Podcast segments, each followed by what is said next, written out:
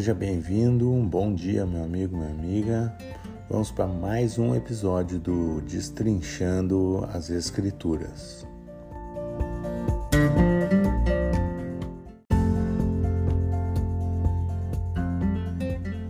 Hoje nós vamos nos ater a dois aspectos da criação.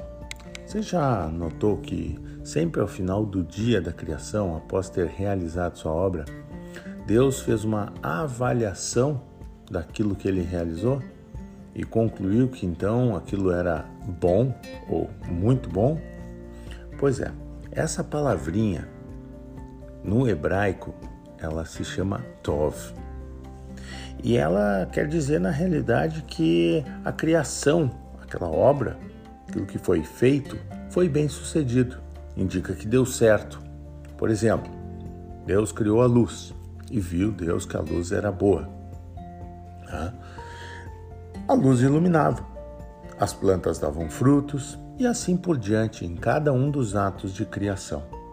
Mas essa palavrinha ela indica mais do que a eficiência daquilo que foi feito.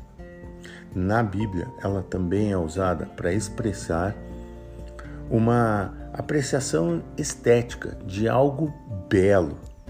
E ainda é usada também como em contraste com o mal.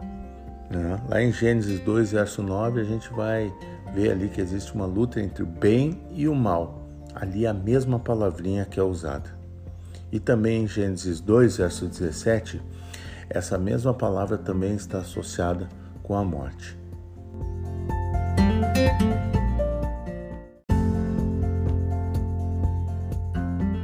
Lá em Gênesis 1, verso 31, diz que ao final do sexto dia, Deus viu que tudo que havia feito, tudo havia ficado muito bom. Essa frase, era muito bom, significa que a criação funcionava bem. Ela era linda e perfeito. E até ali, o mundo ainda não era como o mundo que nós temos hoje, afetado pelo pecado e pela morte como a gente vê na introdução do segundo relato da criação, que a gente comentou no, no episódio passado, ali em Gênesis 2, verso 5.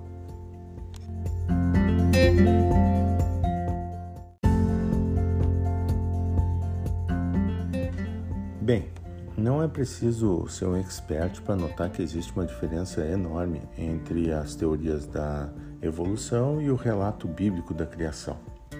Nas teorias da evolução, o mundo se formou progressivamente né, por acontecimentos acidentais, partindo de uma condição inferior para uma condição superior.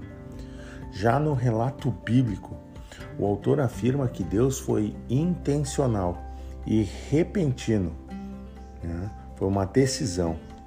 Né. Não houve casualidade nem incerteza. O mundo não surgiu por si mesmo mas apenas como resultado da vontade e das palavras divinas. Lá em Gênesis 1 diz o seguinte: No princípio, Deus criou os céus e a terra. A palavra bará foi traduzida como criou. E essa palavrinha, ela só acontece tendo Deus como o sujeito e denota algo repentino. Algo como Deus falou e aconteceu.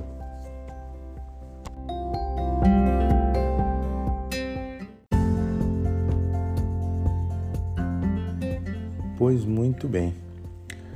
Uh, com tudo isso, o que a gente conclui é que essas duas cosmovi cosmovisões elas não são compatíveis. Tá? Não há como integrar uma coisa à outra.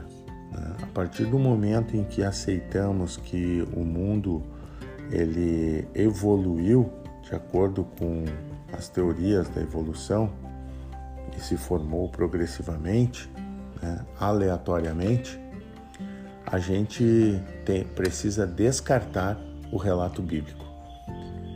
Da mesma forma, se cremos que o relato bíblico é verdadeiro, precisamos descartar a teoria da evolução.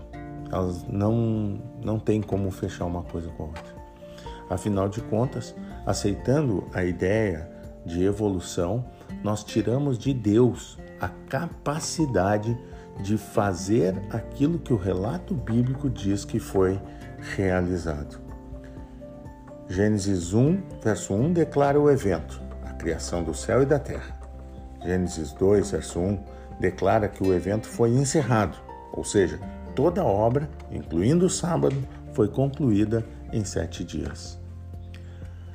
Precisamos tomar uma decisão se estamos ao lado daquilo que cremos que Deus fez ou aquilo que tentamos explicar por não conseguir aceitar a verdade de Deus.